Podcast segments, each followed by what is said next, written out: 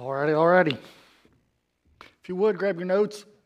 More importantly, grab your Bible. How about that? Um, got your Bible with you? I'd invite you to turn with me to Genesis 32. Uh, we're gonna we're gonna talk about the story about when uh, Jacob clinched up and went toe to toe with God uh, in a wrestling match. Uh, I don't know why I am the way I am. Thank you, Josh, for the awkward train.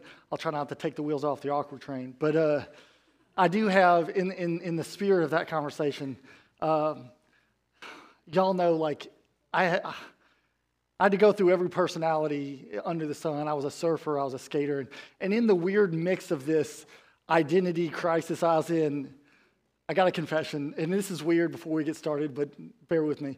I thought I was going to be a real cowboy. I see, as you look at me, you think, oh, there's no way. No, I, had dreams of being a rodeo cowboy, actually. I thought I was a bull rider, but just never been alone with a bull.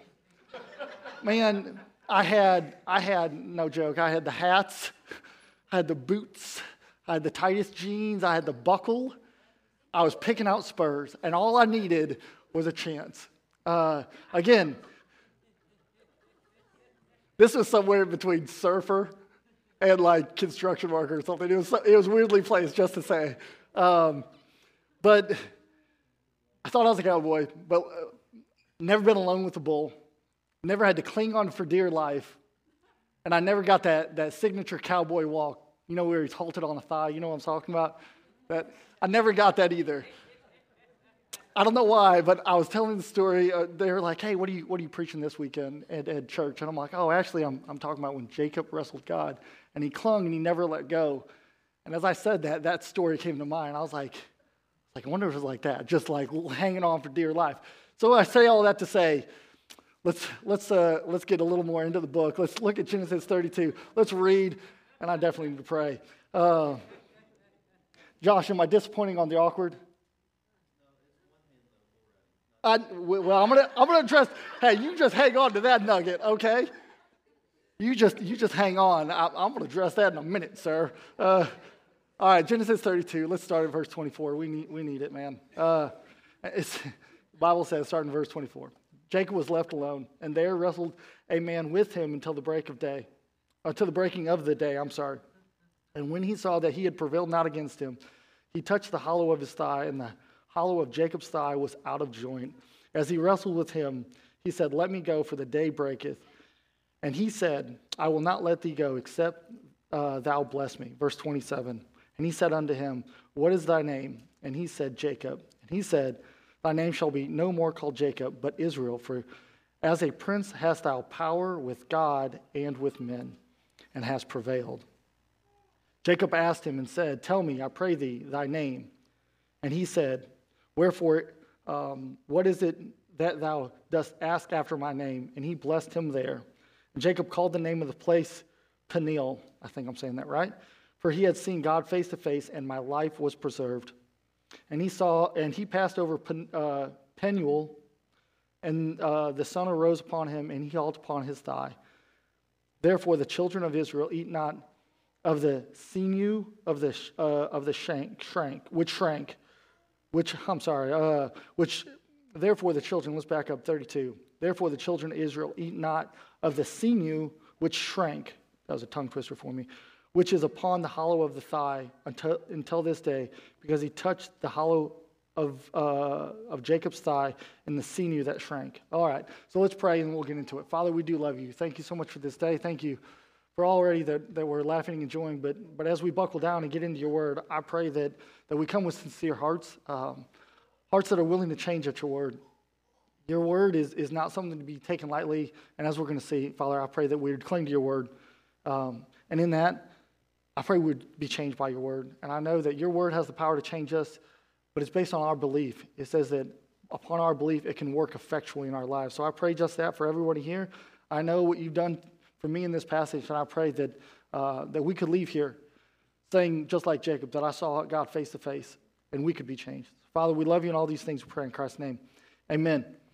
So, really quick, I want to hit the historical kind of where we're at in the story. Again, there's a, a lot of verses there, but Jacob had left um, Paneram something like that, after 20 years of serving Laban. If you remember, Laban, he served 14 years for two wives, seven for one, seven the other, and then he, he served another six, making it 20 years for cattle and a whole bunch, bunch of substance. Right before this, you would have you would have saw that in that encounter with Laban, that Rachel has hidden her father's idols with her, and Jacob is about to face Esau and fearing for his life. In that fear, he decided to split up his wives.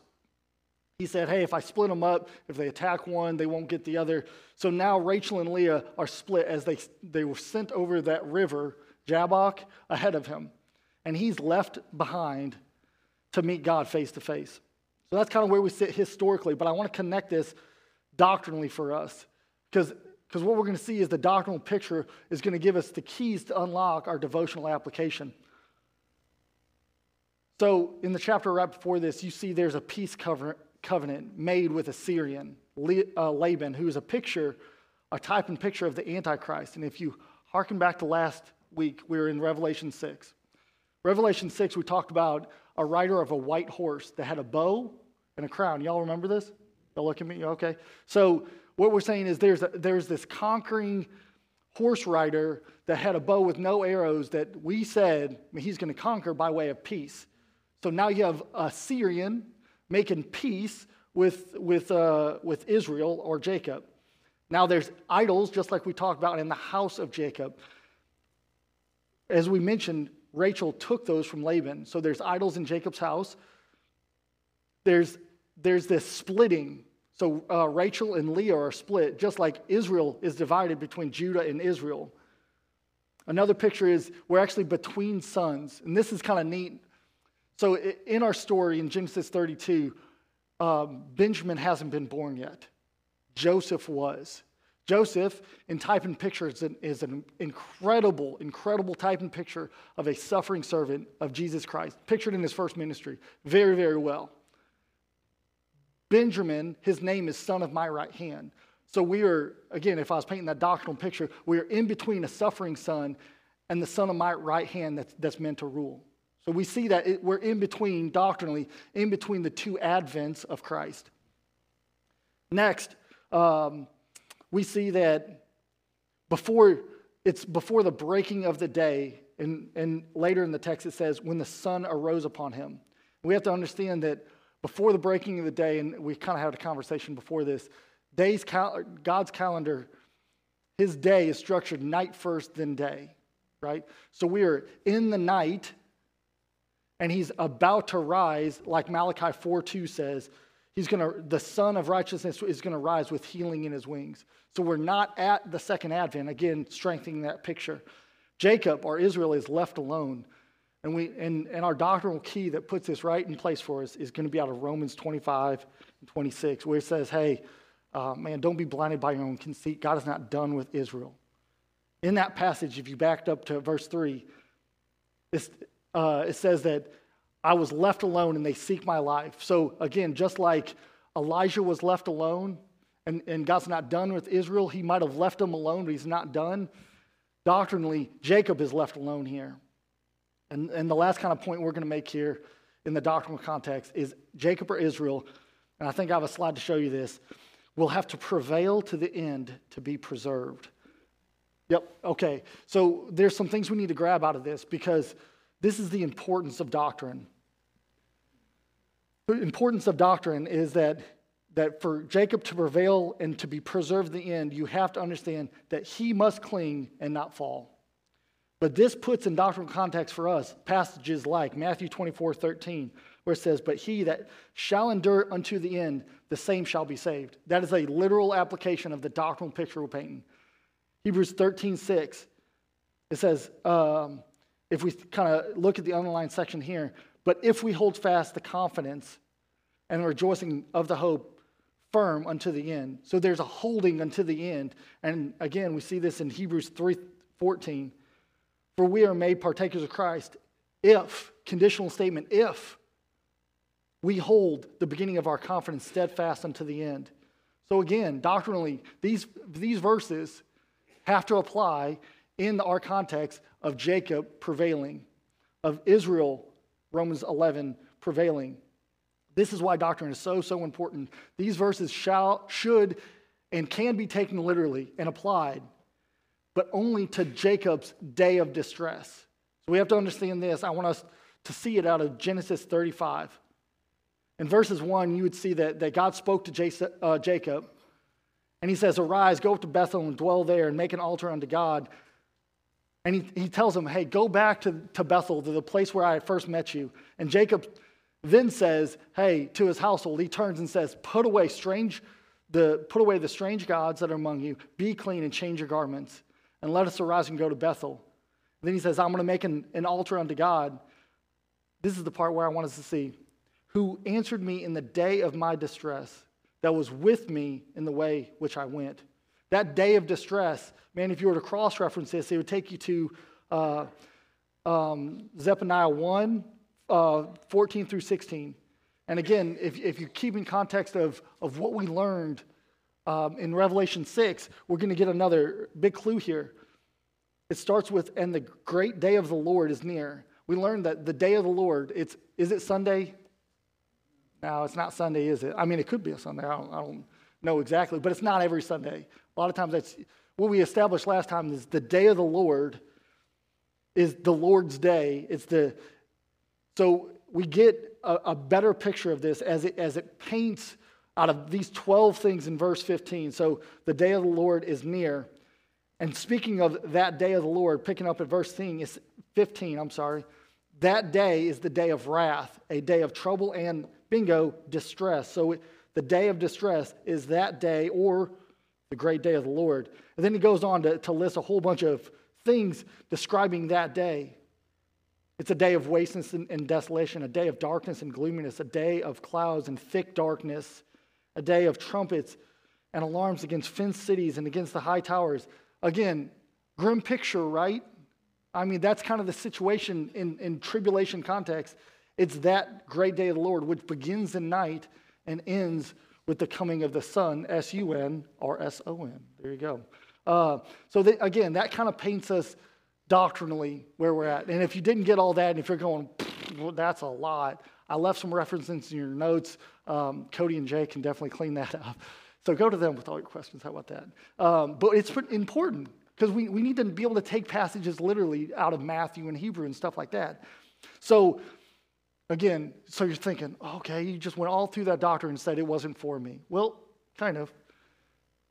Let's look at that de- devotional application that we can draw from the doctrinal. So, doctrinally, we see how Jacob prevailed and was preserved in tribulation. We're going to see how to glory in tribulation with patience and experience and hope as believers in Jesus Christ. We're going to see that as Jacob was cut away and was left only to cling because he was a cripple, he was forever changed. So, man, if we're going to see how to, to make this fit in a tribulation context, let's look at Romans 5. This is a really, really strong passage.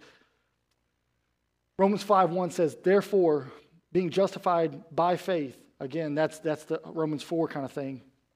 We have peace with God through our Lord Jesus Christ, by whom also we have access by faith into this grace wherein we stand, and in the rejoicing in hope of the glory of God. That's all talking about our past salvation, our justification, if you will. But Paul, Paul uses that and makes a transition. Not only so, verse 3, but we glory in tribulation also. So, as our past salvation, we're going to glory in our tribulation, knowing that tribulation works patience, and patience experience, experience hope, and hope make us not ashamed. So again, as Jacob goes through this tribulation with God in, in the darkest of night kind of thing, we can make application for us because that tribulation helps us in the maturing. So I want to see this again. Let's think that passage, and you kind of have to memorize that process, right? So we got tribulation, patience, experience, hope. Four things. I'm going to keep my fingers up for you. There you go. Um, Romans 15, 4. Check out this cross reference. For whatsoever things were written aforetime were written for our learning. Aha, aha, uh, Genesis 32. That we might, through patience and comfort of the scriptures, might have hope. So now, if we compare the, the Romans 5, what we lit, if we, if we can take those two crossroads, this is what we're left to deduce. That patience only comes through comfort of the scriptures. So if we were to have hope, we have to, man, if there's a, a tribulation and hope kind of end in beginning, what get, builds us that bridge is experience in the Word of God. So that's what I'm hoping today. That as we compare these two verses, that we gain the experience to cling to the Word of God, just as physically we see Jacob the wrestler who clung crippled to God. So here's our theme for today, and we're going to get into our first point. Uh, our theme is in trials and tribulations, we're going to learn how to be halted in the dependency and strength of Christ. So, first, our first point that I want to get to see is parted in his position. And this comes out of verse 24 and 25. We're going to see that Jacob was cut away. Verse 24 says, And Jacob was left alone, and there wrestled a man with him until the breaking of the day. Man, before God could really deal personally with Jacob, one thing had to happen. Y'all get it? He had to be alone. To get alone, to hear from God, it's a principle supported all throughout Scripture. So I want us to take a look at some examples. First example in your notes is going to be out of Daniel 10, verse 8. It says, therefore, and if you were to read up in the passage, you would understand that this is the, the appearing of the Lord Jesus Christ in his majesty and splendor. He says, therefore, I was left alone because he was with a whole bunch of people, and when those people saw that sight, they split. So he was left alone and saw this great vision, and there remained no strength in me, for my comeliness was turned in, in me into a corruption, and I retained no strength. So before Daniel's going to get this revelation, uh, this kind of further um, revelation in, in chapter 10, he has to be cut away or left alone. We saw this example out of, of Romans 11, verse 3, with Elijah, where Elijah, if you remember, was cut away. But the one, uh, the also one I, I want to show is, is, um, is out of John 8. It's the story with the woman and Jesus. Uh, if you remember, this woman was caught in adultery. She, it says that she's caught in the very act. Um, starting verse 8, and he stooped again, uh, and again he stooped down and wrote on the ground. And they which, uh, they which heard it, being convicted of their own conscience, went out one by one, beginning at the eldest, even unto the last. And Jesus was left alone. There it is. And the woman standing in the midst. Jesus lifted up himself, saw none but the woman, said unto her, Woman, where are uh, those thine accusers? Hath no man condemned thee? She said, No man, Lord. Jesus said unto her, Neither do I, neither do I condemn thee. Go and sin no more. So before the woman could hear what, what Christ had to say to her, there was a cutting way, or she was left alone to get the words of Christ. So, specifically to Jacob, here's what we need to see his cutting away. So, after all his plotting, all his scheming, all his planning, planning, he finally had to come to a place where he was left alone. Jacob had to be separated. Jacob had to be separated from his wives, from his children, from his cattle, which picture for us provision and possessions. He had to be separated from the idols that were even in his house. And there, God dealt with him. God dealt with him directly and dealt with him personally. So here's a key let God deal with you individually based on a personal altar of prayer, time, and devotion in the Word of God. You got individually prayer and Word of God that goes in your blank. Cut away was your other blank if you didn't get it. So we need to talk about this establishing of a personal altar. Our personal altar is our communication on which we, we go to God. It's going to be prayer and the Word of God, just as the key said.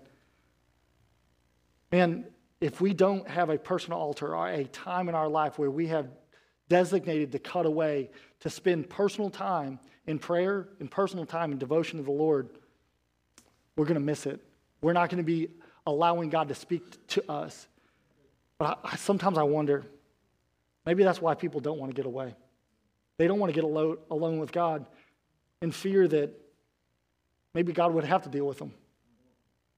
Maybe God wants to do something in their life and they just don't want to hear it. And the easiest way is to stay in a group.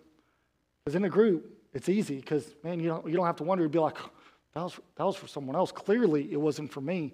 But man, if you're alone with God, alone in prayer, if you're alone in the devotions to the Word of God, God's going to deal with you directly. So we must personally consider that it can't be a we, it has to be a me. Can't be we, it has to be me. It's your time in the Word of God. So, teens, let me challenge you. There it is. It popped up like, like, like prayer dogs. Uh, sorry, I broke that whole thing. So, we need to establish personal teens. Let me talk to you. Your faith cannot stand on your, on your parents. Your time in prayer and your time in the Word of God is what's going to make you able to stand through tribulations. You have, I love your parents, but their faith is not your faith. Okay? So you can get serious and be about that, that, that book, and you can be serious in prayer and be a prayer warrior and change your life. Husbands, wives, your faith has to be independent of your spouse. God gave you, and they're a blessing, no doubt. But their time in the Word will not edify to you. Their prayers for you are, are helpful, but you need to spend time yourself in prayer. So, man, this, this idea is that we're getting cut away that, uh, to, to sanctification, if you would, that we're establishing holiness through a, a personal altar. We even see this in the New Testament as Paul commands through an Old Testament reference in 2 Corinthians 6 17 and 18. It says, Wherefore come out from among them, and be ye separate, saith the Lord, and touch not the unclean thing, and I will receive you. And will be a father unto you, and ye shall be my sons and daughters, saith the Lord Almighty. Did you catch it? Says, Wherefore come out from among them, plural, be separate. And we, we got to have a separation in our lives. So I'd ask you today, are you where you need to be? What keeps us, what keeps you, what keeps me from getting into the Word of God in prayer? What do you have to walk away from? TV, family, man, all those possessions. I know what you're thinking, but God wants me to have those things. No doubt. God wants you to have your family, your wife, your kids. All that is great. But does He desire that in your life over a relationship with Him? There has to be a point where your ministry to your kids, your ministry to your wife, your ministry to church, man, your personal devotions and your time in prayer have to be what fuel those things. They can't keep you from them. So be separate. It's not hard to understand, it just hurts to apply. Have you separated? Have you counted the cost? Because God is desiring to meet with you, each one of us. We spend 24 hours a day. All of us here spend 24 hours a day. But the question is, how do you spend it? What decisions do you need to make today to clear a space and get alone? I'm going to hit this example real quick. One thing that I thank COVID for, I know that's a weird statement, but go with me. I thank COVID just for this. COVID gave me an opportunity to clear my calendar. Couldn't do anything, couldn't leave the house. And I thought, man, all those excuses, oh man, if I only had time. Man, did you, did you read through the Bible like four times that year? Because you had time. Did you, was your altar of prayer so built up that, man, you learned how to pray? I just, sometimes I think it's more about a desire than opportunity. So, again, I would ask you, man, what is it that keeps you from being separated from the Lord? So, as we consider being halted in the dependency and strength of Christ, this will require of us a separation and a willingness to get alone for God to speak to us through a personal altar. So, that's, that's our first point and I'd like to uh, kind of continue. So we're, we're going to need to build off of that because being alone isn't enough, right? We're going to need to learn how to be persistent and prevailing. I try to do a lot of P's. Um, we'll see how it works at the end. Um, so in our story in verse 26, it says um, Jacob is saying to the man or the angel of God, I will not let thee go except thou bless me. He was left to cling. And if in the verses preceding this, that angel touched the hollow of Jake's thigh and, and put it out of joint. So what was he left to do? This is a ref, wrestler, or, or he was clinging in desperation and dependency because on his own he couldn't stand. All he was left to do was to cling on to the man that crippled him. And he was left to cling on to the word of God or fall down in the dirt. Verse 20 says, or 27. And he said unto him, What is thy name? And he said, Jacob. Now, we have to understand, for, for this to kind of take root, we have to understand this kind of one thing, right? Biblically, names oftentimes reveal character. So when God changes his name, it's a reflection typically of a change in character. So, so what's in the name, right? Jacob. What's here is, is Jacob, the supplanter. It's used two times in Scripture. Both times it's used, not good, not good at all. It's meant to, it's someone that is undermining or usurping. And it's, it's just someone that kind of deals dirty, if you know what I mean. And you see this all through Jacob's life, right? Man, he was always like twisting the story, lying, deceiving, all to make sure that he could just come out a little bit ahead, right? So the, it's an interesting that, that Jacob, this happened one other time in his life, happened with his father Isaac. Do you remember? Isaac was like, hey, what's your name? He's like, oh yeah, I'm Esau. Oh, are you? And then, of course, they, they made all the, the, him and his mother kind of scheme to make sure that, like, the lie wasn't easily detected. But the angel brings him right back to that, right? He's like, hey, who are you? And this time, left to cling to the word of God, man, he didn't lie. He didn't lie. So he had to confess. He had to confess and, and, and deal with his old man. Man, he wanted to lie. He was a supplanter. But he, he came face to face with the angel as, as the angel asked. And then 20, verse 28 says, And he said, speaking of the angel, Thy name shall be no more called Jacob, but Israel for thou or for as a prince has power with God and with men and has prevailed. So this angel changes its name. It's, it says that, man, he, he now has power with God and men. So you got to remember, Jacob had power with men. Man, he, he, he outwitted Esau, he, he fooled Isaac. He even, man, if you go back to the, the cattle story, he duped old, old Laban too. So he had power with men. He, he was good on that.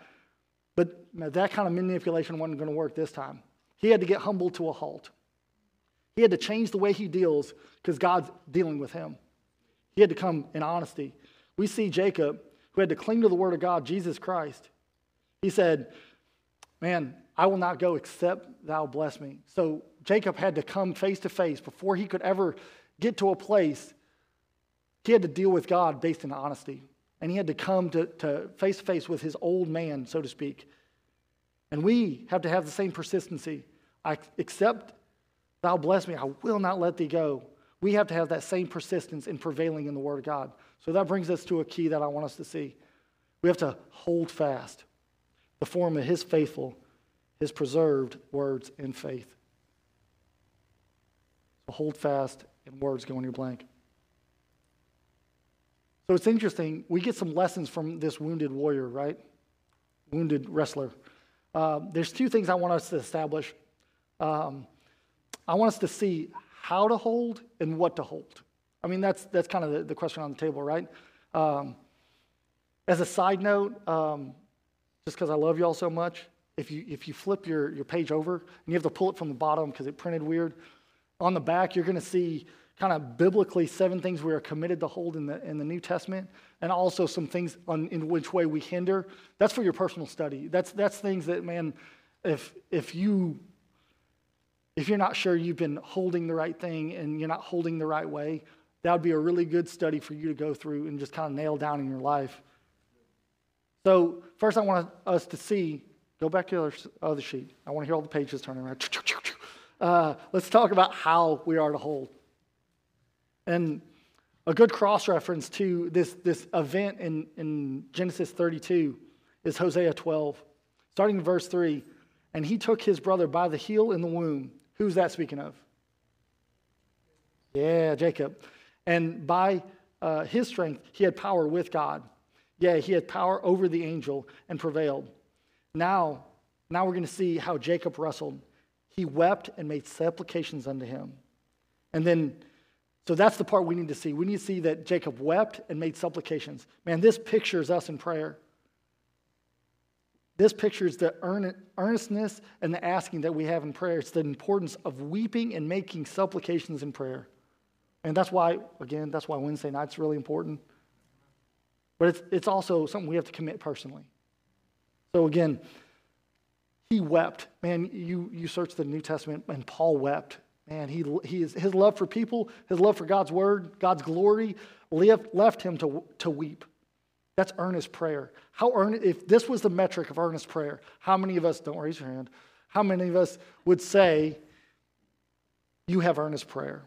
Man, I've been, I, again, I've saw this modeled more, maybe I live in my life, but man, I've seen men in my life weep in prayer. Or, and what an awesome picture. That's earnest. That's, that's prayer that you're broken over. Accept God move. Accept God bless me. That's my only hope. That's earnest prayer. Making supplication, that's asking. What are you asking for? What is it? What is it? If God was to give you one thing, your heart's desire, what would it be? Man, we, we it's, it's again, I, Wednesday night, I, I kind of, I was in Genesis 32 as well, but I kind of made this point. What does it mean if we don't have prayer requests? Is it, mean that, that we don't have to cling because we would feel that our power, we can stand on our own?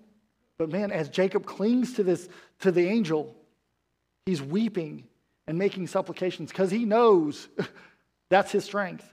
And the other, the other way I want us to see how we hold is that we need to hold fast.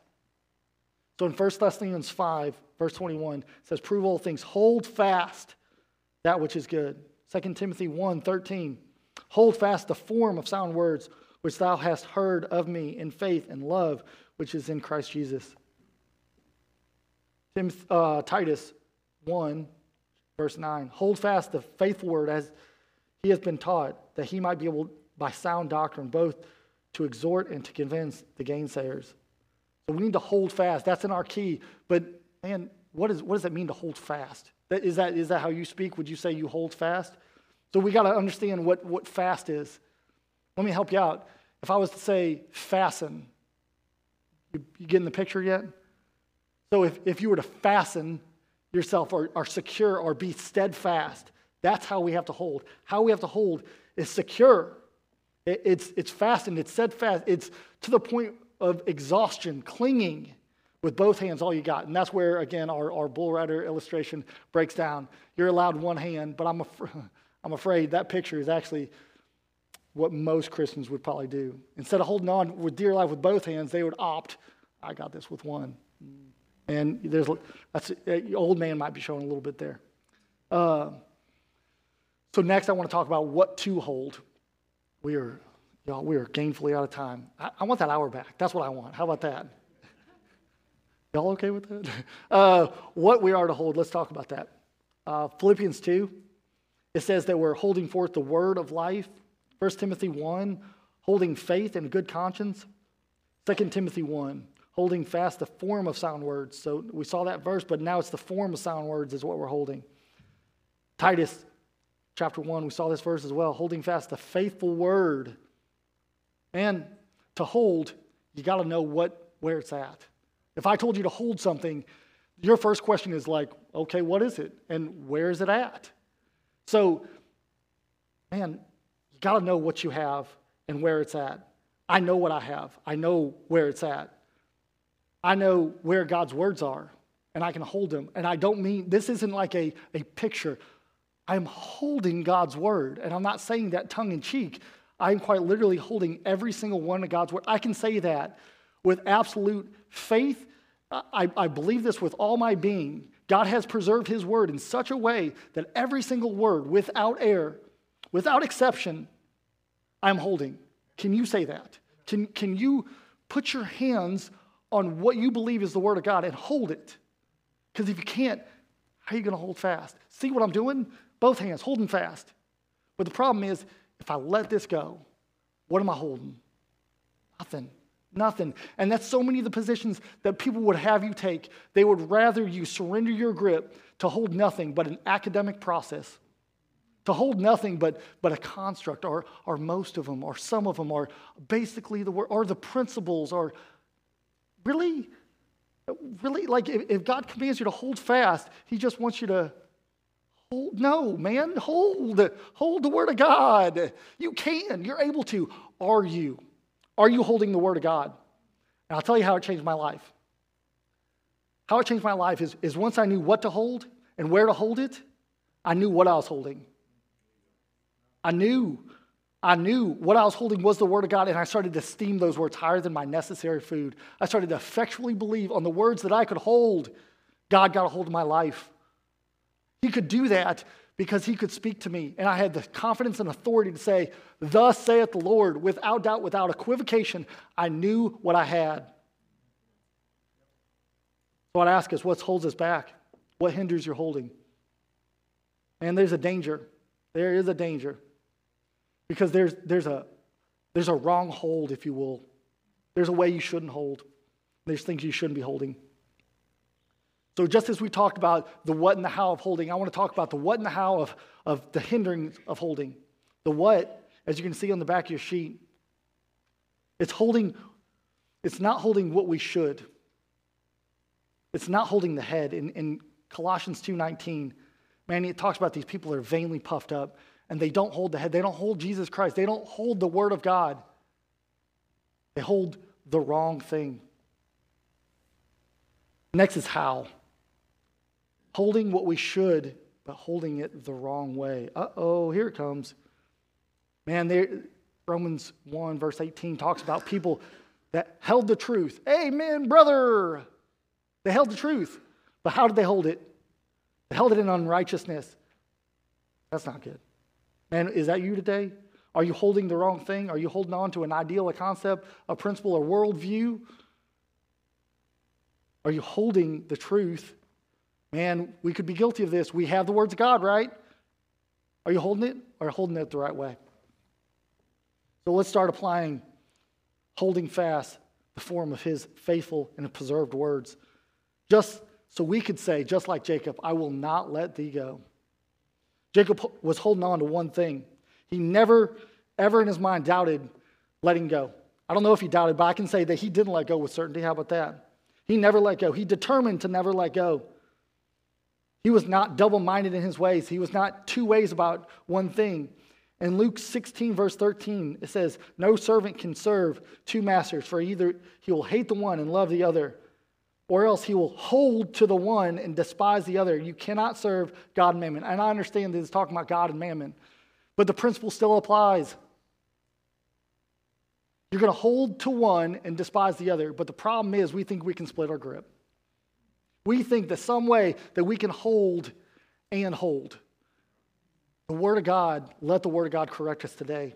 It says that you will hold to the one and despise the other. Oh, no, I wouldn't do that. Well, biblically, you do. Biblically, you do. That's the problem. So you, you, we can't split our grip. Man, we had a devotion on, on Wednesday night. I would encourage you to come. It was talking about seeking and setting your affections. Colossians 3, verses 1 and 2. It says, If you be risen with Christ, seek those things which are above, where Christ sitteth on the right hand of God. And it says, Set your affection on things above. It doesn't say affections. You get one. You get one. You get one affection. You get, you get to hold to one or despise the other. You get one affection, you get one thing to hold. So Jacob set his affection on one thing angel, Christ, the Word of God, I would pray that that would be a heart today. If the first key was to establish a per- personal altar through getting alone, this key will be holding to that personal devotion in the Word of God in prayer. Making it personal, we cannot just cling to check the box reading. So many times after we read, we're left nothing to hold on to. You can read, and you did, way to go. But reading for the sake of reading and not having a clear word from the Lord shouldn't be, shouldn't be so among us. You can maybe, hey, this is what I read chapter wise. You maybe can recall some events, but you have nothing to say about how it applies to you and what God has for you in that. And we need to get away from, from the fact that, that we, we check the box reading and we can, we can feel good and, and then we know biblically some stories, like kind of recite them like, oh, well, you know, Jacob did this and then this happened. Well, how, does, how, do, you, how do you live that out? Oh, uh, whew, almost thought you were talking to me there for a second. Oh, oh, application, not my thing, right? Yeah, well, we need to use both hands to hold this. We can't be a Christian that has one arm tied behind our back and think we're a disciple of Christ. So let me encourage you if you do choose to hold, choose to hold, choose to hang on, Choose to hang in there. His blessing will come, just like in our verse. You see, there's coming an exceeding and eternal weight of glory. 2 Corinthians 4 says, For which cause we faint not. Man, for which cause we faint not. Though our outward man perish, Yet our inward man is renewed by day by day. For our light affection, affliction, which is for but a moment, worketh for us a far more exceeding and eternal weight of glory. See, if we do hold on, if, if our outward man perished so our inward man can be renewed day by day by through the comfort of the scripture, if that happens, we have to understand there's an exceeding eternal weight of glory that awaits us. So, how does this fit into the theme of, of halting into the dependency and strength of Christ? Let me tell you. You got to hold to the right thing, you got to hold the right way. And God will give you His strength as we cling to His promises. You can have, you can have patience and experience and hope at the end of tribulation if you cling to this book. If you cling to this book. So we talked about the first two points. I don't remember what they are. The third point's going to be this powerful imposture. Uh, we're getting towards the end, so buckle up. We're gonna we're gonna gonna about to take off landing. It's gonna be a hard one. All right. So we will we will see that Jacob, his walk is forever changed. In verse 31, it says, He halted upon his thigh. Again, the name of the sermon, halted. Jacob halted upon his thigh. Surely after this, his walk was changed. Physically, you, would, you could tell that his walk was different than everybody else's. You ever seen those people that have a broke something or another? Man, their walk changed, and then from a ways away, you can be like, oh, that's old boy who has a limp. You know what I'm saying? It's like, like not everybody walks like that. So if you do, it kind of stands out.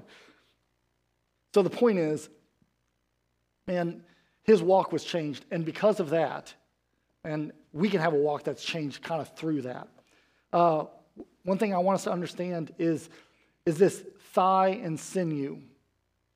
This thigh, the thigh is pictured uh, in Scripture as the seat of strength. We even see this a really good example is out of Revelation 19, verse 16. And he hath on his vesture and on his thigh a name written, check it out, King of Kings and Lord of Lords. Man, it's a picture of his power right there on his thigh. We see that jo- Jacob's thigh was out of joint, which brought him to the end of his, the end of his power and the strength in his flesh. That sinew, we need to talk about that sinew, that strength which was upon the thigh. So upon that thigh that, that is the seat of power is a sinew. Sinew. I'm sorry. My wife worked with me on this. It's sinew.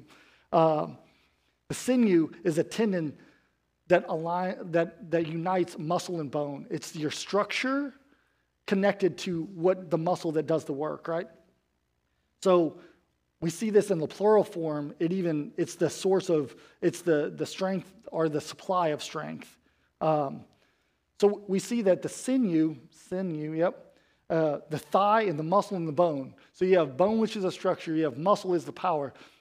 That, that connection, that piece that connects the structure to the power, that's what strength, that's what shrunk. So his power in his flesh shrunk. So for us, what we need to understand is that it shrank. I keep saying shrank like, like you're going to get it, but shrank. It wasn't gone. Why is that important? Well, it, it's important because as believers, we need to understand that our flesh is not gone. It shrank, but it's not gone. That means you still have to kill it. That means it's still a choice because you still have power in your flesh, but you have to choose to give over that power. He will be over, forever halted, uh, halted upon his thigh, which is a constant reminder of his face to face encounter with God. We see later uh, in the life of Jacob in Genesis 35 we're going to see that after this day, he had a testimony that after his day of distress, that he said that God was with me in the way in which I went. Man, it, he wasn't relying on, on the strength of that sinew that connected to his fleshly power. He was relying on the strength of God. So that brings us to our key. God's strength is made perfect in weakness.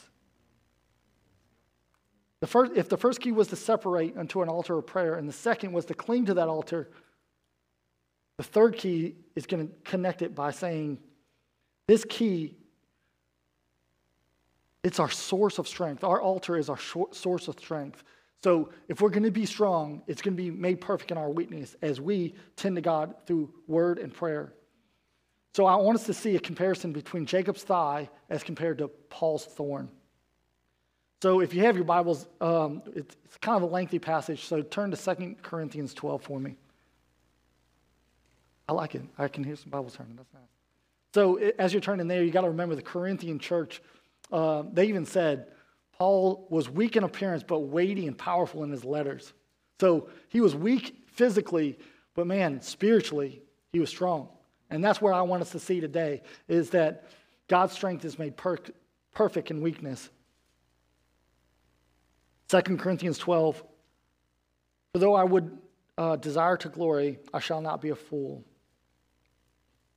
For I will say the truth, and now I for uh, but now I forbear, lest any man should think of me above that which he seeth me to be, or with heareth of me, lest I should be exalted above measure through the abundance of revelations.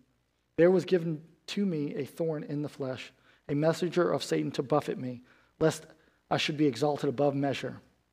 So you got to understand that Paul said he desires to glory, but he's not a fool to think of himself more highly than he ought to think, that he should think soberly. The problem is, you can, you can read your own mail, you can read your own press, and think that in the flesh that you're somebody. Paul said he had that desire, but he didn't. He understood that, that he could be exalted above measure because of revelation, because of what he knew. People could look at him above what they should. So it was given him a thorn in the flesh. Just like Paul's thorn in the flesh, we see Jacob's thigh. Previously, he had power with men, but now he had to rely, he had to halt against the power of God. The Lord knows how to keep us humble. Continuing to verse 8 For this thing I besought the Lord thrice, that it might depart from me. And he said unto me, My grace is sufficient for thee, for my strength is made perfect in weakness. Gladly, therefore, will I rather glory in my infirmities, that the power of Christ may rest upon me. Therefore, I take pleasure in infirmities, and reproaches, and necessities, and persecutions and distresses for Christ's sake. For when I am weak, then am I strong. Listen to that. For when I am weak, then am I strong. It's a process, it, it's just not automatic. There, there has to come a weakness before you get strength. So it's clear the source of strength is not in our flesh. Our flesh has to be made weak so the grace of God, so God's glory can manifest and not our glory. So we need to seek to apply this key and understand how God works through our weakness. And I kind of want to hang on the rim of this point because the best I can tell, this is where we're going to struggle. I think in our, in our, in our weakness, in our, so for us, weakness and humility aren't valued in our society. Our filter is typically through ease and comfort. To endure hardness or to imagine godly suffer, suffering is far from us. At some point, we have to conclude, just like Paul, that God's grace is sufficient. He besought him thrice, God didn't take it away. God's grace is sufficient. So, this is our position and power weakness. So, after being separated, after clinging to God, after seeing Him face to face, we should be different forever. We should be. Because Paul said, Therefore, will I take pleasures in. And he lists a whole bunch of things. Why? Why, why did Paul go through all those things? Why? I'd rather glory in my infirmities that the power of Christ may rest upon me. Y'all get that?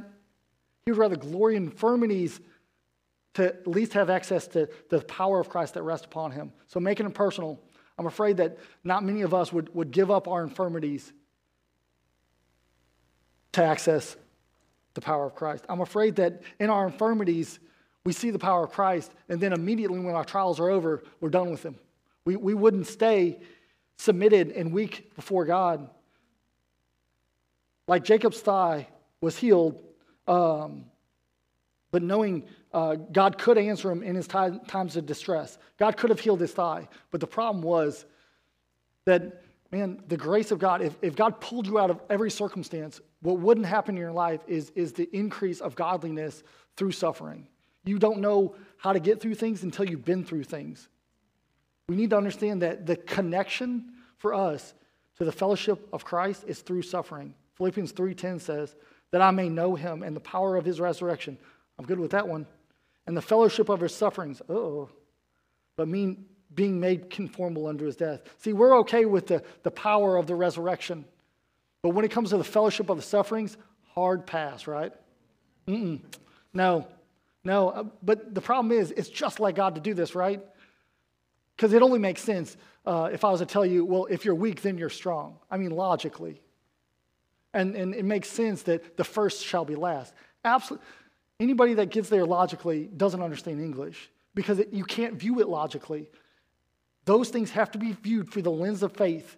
The only way that you are made to know Him is through the sufferings. The only way that you can be f- truly free when, without liberty is to be fully submitted to God. The only way to be first is to be last. Like, that's how God has it, and you have to believe it by faith. That's it. So don't despise what God intends for your growth. Paul says, I would rather glory in my infirmities. So again, let's look back at Romans 5. See, the, I would rather glory in my infirmities. And he writes in, in Romans, not only so, but we glory in tribulations. Is that you today? Are you thankful for what God has you and where he has you at that you can grow thereby? See, we seek ease and comfort but it's hard to endure hardness as a good soldier of Christ or to suffer godly, knowing that, that our maturity and the hope that comes with it. Man, do we value maturity in Christ or do we just seek comfort from our circumstance? So let me encourage you with this. If you suffer, you will be rewarded. 2 Timothy 2 talks about if we suffer, we shall also reign with him, talking about at the judgment seat of Christ. There is there's a point to your sufferings. Man, it's to connect you with, with Christ, absolutely. But the other part is, man, there are rewards at the end because God is a good God. So, man, as we're talking about being halted in dependency and strength of Christ, if we're to live in the power of Christ and to live in his strength, it will be because of we glory in tribulations, knowing that God is growing a faithful minister because, you can say with Paul, for when I'm weak, then am I strong. So I'd ask Cody to come. Let's, let's wrap this thing up. I appreciate your time and attention. Thank y'all for bearing with me. Um, but man, I want to I want to kind of. There's one area in my life that I, I absolutely, as I was kind of studying this out, that I remember God taking me through all three of these steps. It was discipleship. This this area for me in discipleship, I had to separate as I counted the cost. I had to decide if I was just too busy or what reasons I had that I was not going to take the next step in my growth. And then, as I decided to separate, man, discipleship came and my world came upside down. My, my marriage came off the hinges. My kids went crazy. My work did wild, weird things. But all the while, man, I, I noticed that I had to cling. I knew where I had to be, but I knew I had to cling to the Word of God. But I'll say this, man, I learned that the weakness in my flesh, that God could glory in my life. I, uh, people even saw the difference in my walk, and I, I, I was learning how to walk with the Lord. I saw how worship and walk according to the Word of God, and it added strength and power of Christ in my life, how I could cling in trials and get experience and comfort through the Word of God. That started the lesson of enduring hardness as a good soldier. So, for people, I would, I would say this discipleship. Man, that is how God intends to grow you. What is your reasons if you haven't? If not, why not kind of thing, right? The next one is this. If you are a disciple, man, could you say that you are different at the end than the beginning? Are you, are you living a life that's, that's different than the beginning? Conviction is not enough. Leaving convicted is one thing, but we need to leave committed to obedience to what God had for you today. So, in this, I'd ask you to consider are you where you at? Are you where you should be today? Are you separated unto a personal altar of, of prayer in the Word of God? Are you too busy to read your Bible? Are you too busy to pray? Is God worth being personally connected to through His Word and prayer? If He is, make that commitment. Are you afraid of what God would say if you got alone with Him? What, what would He require you to change?